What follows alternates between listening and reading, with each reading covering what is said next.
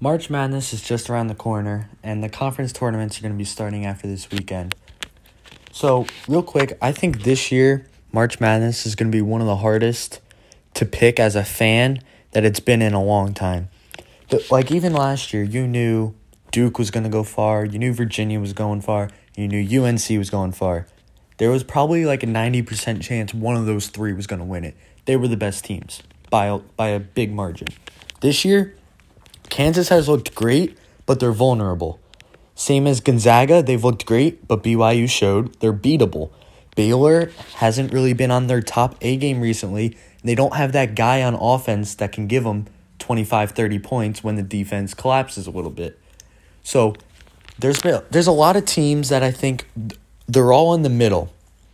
There's in a weird way, you can almost see like 12 of these teams being good enough to make the Elite Eight, but really none of them good enough to make a championship run, which is why this year is going to be so good. And all the crazy upsets we've seen from the beginning of the year till even still happening now, um, you have no idea how many teams are going to go down. I would not be surprised to see multiple three or four seeds lose first round, to see maybe a six or seven seed go to the Elite Eight. It's really going to be great. And another big thing about March Madness is usually the ACC has a powerhouse. It's recently, like I said last year, the three best teams were all from the ACC. Right now, the ACC is most likely only getting four in. They're definitely getting four in. Depends on a bubble team. NC State, Clemson, you never know what happens in the tournament. But Virginia, yeah, they'll play great defense, but that's only good enough to win them a game, maybe stretch two games. But they really don't have that offense like last year. Last year, they had three different guys that could get the ball to him and he'll get them a bucket. They don't have that specific guy. Clark is up there, but nothing crazy. You look at a team like Louisville. Louisville, I see them as one of, if not the most upset prone team there is. If Nwora isn't going off, they're probably going to lose. And they showed that a lot of times. And Nwora has choked in a lot of the big games, which is why I could see them maybe winning a game, but I would not be surprised to see him lose early. Along with Florida State. Florida State has been a little bit more complete. I think Florida State, I think their ceiling's about Sweet 16. I can't see them getting upset too well because they are more balanced. But Forrest is going to have to pick it up if they want to make a deeper run. I can't see them getting past Sweet 16 though. And with Duke, Duke is always I feel like a lot of the times Duke always has the talent, which they do this year. Stanley hasn't played great, really. Carey and Jones have both been great. They really don't have experience off the bench. They have a couple guys, but their defense is pretty horrendous, and their transition defense is one of the worst in the ACC, which is going to keep them back. I think they'll win a game because of their star power. They have too much talent not to win one, maybe two games. They're not making a deep run. Can't see it. They don't have. Tre Jones is more of a passer, and Carey's more of a post player. They don't have a guy that can just go get his own bucket in a time of need specifically. So I can't really see the ACC getting anyone Elite 8 or farther, which is new a lot of the times.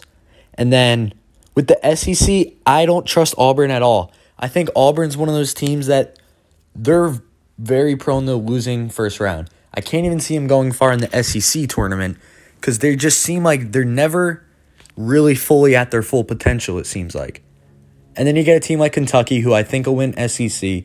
They've lost some weird games they should not have lost, but I think they have a balanced roster, a great coach, and they do have some experience. So I think they're going to be able to make a decent run, Elite 8, Sweet 16 area. Nick Richards is going to have to carry a lot, though. And Maxey, if he can keep his behind the arc shooting at a higher level, which he has been able to do recently. So that leads us with we can move to like Pac 12. I mean, Arizona State could maybe be a sneaky team. UCLA may be a sneaky team. Other than that, I mean, Oregon has Pritchard. I think they'll win one, maybe two. If they're lucky, they can make Sweet 16 type of run. They're probably going to be in a tough seed, probably like a four or five, maybe fall to six. It's going to be a little tough for them to get something like that going. The Big 12, it's a two team race. After that, Texas Tech has fallen off, and West Virginia is just absolutely off the cliff. with them. They're, any other team other than Baylor, Kansas, they're losing first round if they get in. Kansas, I think they're one of two teams. I'll get to the other one. I think they're one of two teams that you feel confident putting them in the Final Four. I would feel confident saying Kansas making the Final Four. Baylor, on the other hand, I think Elite Eight, I don't know. They get into a game with a high scorer and someone's putting some points on the defense. They don't really have a counter on offense, a guy late in a game that's going to get them that specific bucket, like as a pure scorer. So I can't see them making too deep of a run. We'll move on to the Big Ten. The Big Ten is just stacked this year at like a weird level. If Rutgers makes it, they're one and done. Um, if Indiana sneaks in, they're one and done. Um, teams like Michigan, I can't really see them. Maybe a one win. Ohio State can probably push to Sweet 16. I can't see Illinois going far. But you get to some of the good, like Wisconsin's probably maybe Sweet 16, maybe a second round exit.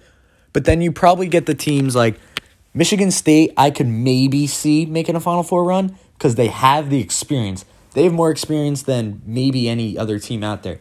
They have a lot of experience. Elite Eight, that area, I think they'll be able to make it far enough because of the experience they have. Um, Iowa, just put them on Garza's back and they could make a Sweet 16 Elite 8 type of run. We've seen it last year with Carson Edwards. He put that team on his back and he just carried them to the Elite 8 till he ran into a good team in Virginia. That's what I could see Iowa being this year. And then Maryland, I don't think Maryland's going to go too far. They've been very bad on the road. And when Co- Cowan isn't doing great, they haven't been good at all. And he was deemed like the closer. He hasn't been living up to that too much lately.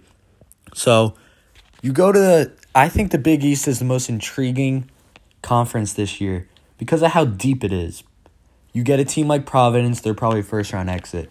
Butler's a first round exit. If Xavier makes it, they're first round exit.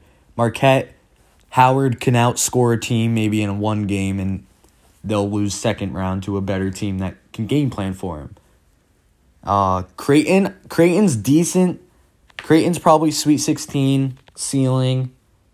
Same as Nova because Nova Nova and Seton Hall can make Elite Eight. They got the talent, they got the depth, and they got the experience to do it. I think it's going to be tough for them though. There are a couple teams. Then you go to like the out of conference teams.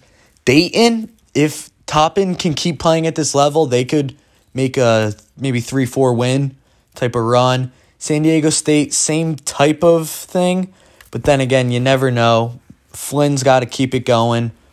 Um, they're probably going to be in a good seeding position where they can win two games easily, and then we'll see how they do when they get really tested. Um, other teams, Gonzaga is my other team. I think you can shoe them in for the Final Four. They're balanced everywhere. They don't miss more than half the time. Like they are amazing offensively. They got a great defensive game plan, great coach. Seems like they're always there the past five years, they're the only team that's made it to the Sweet 16 every single year.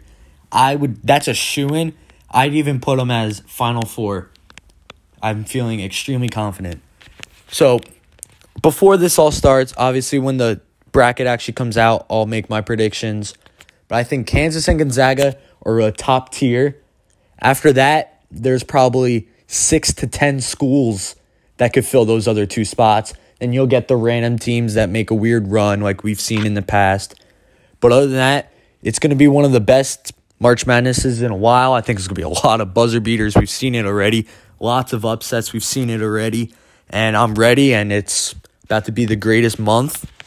So thank you, and see you when the bracket comes out.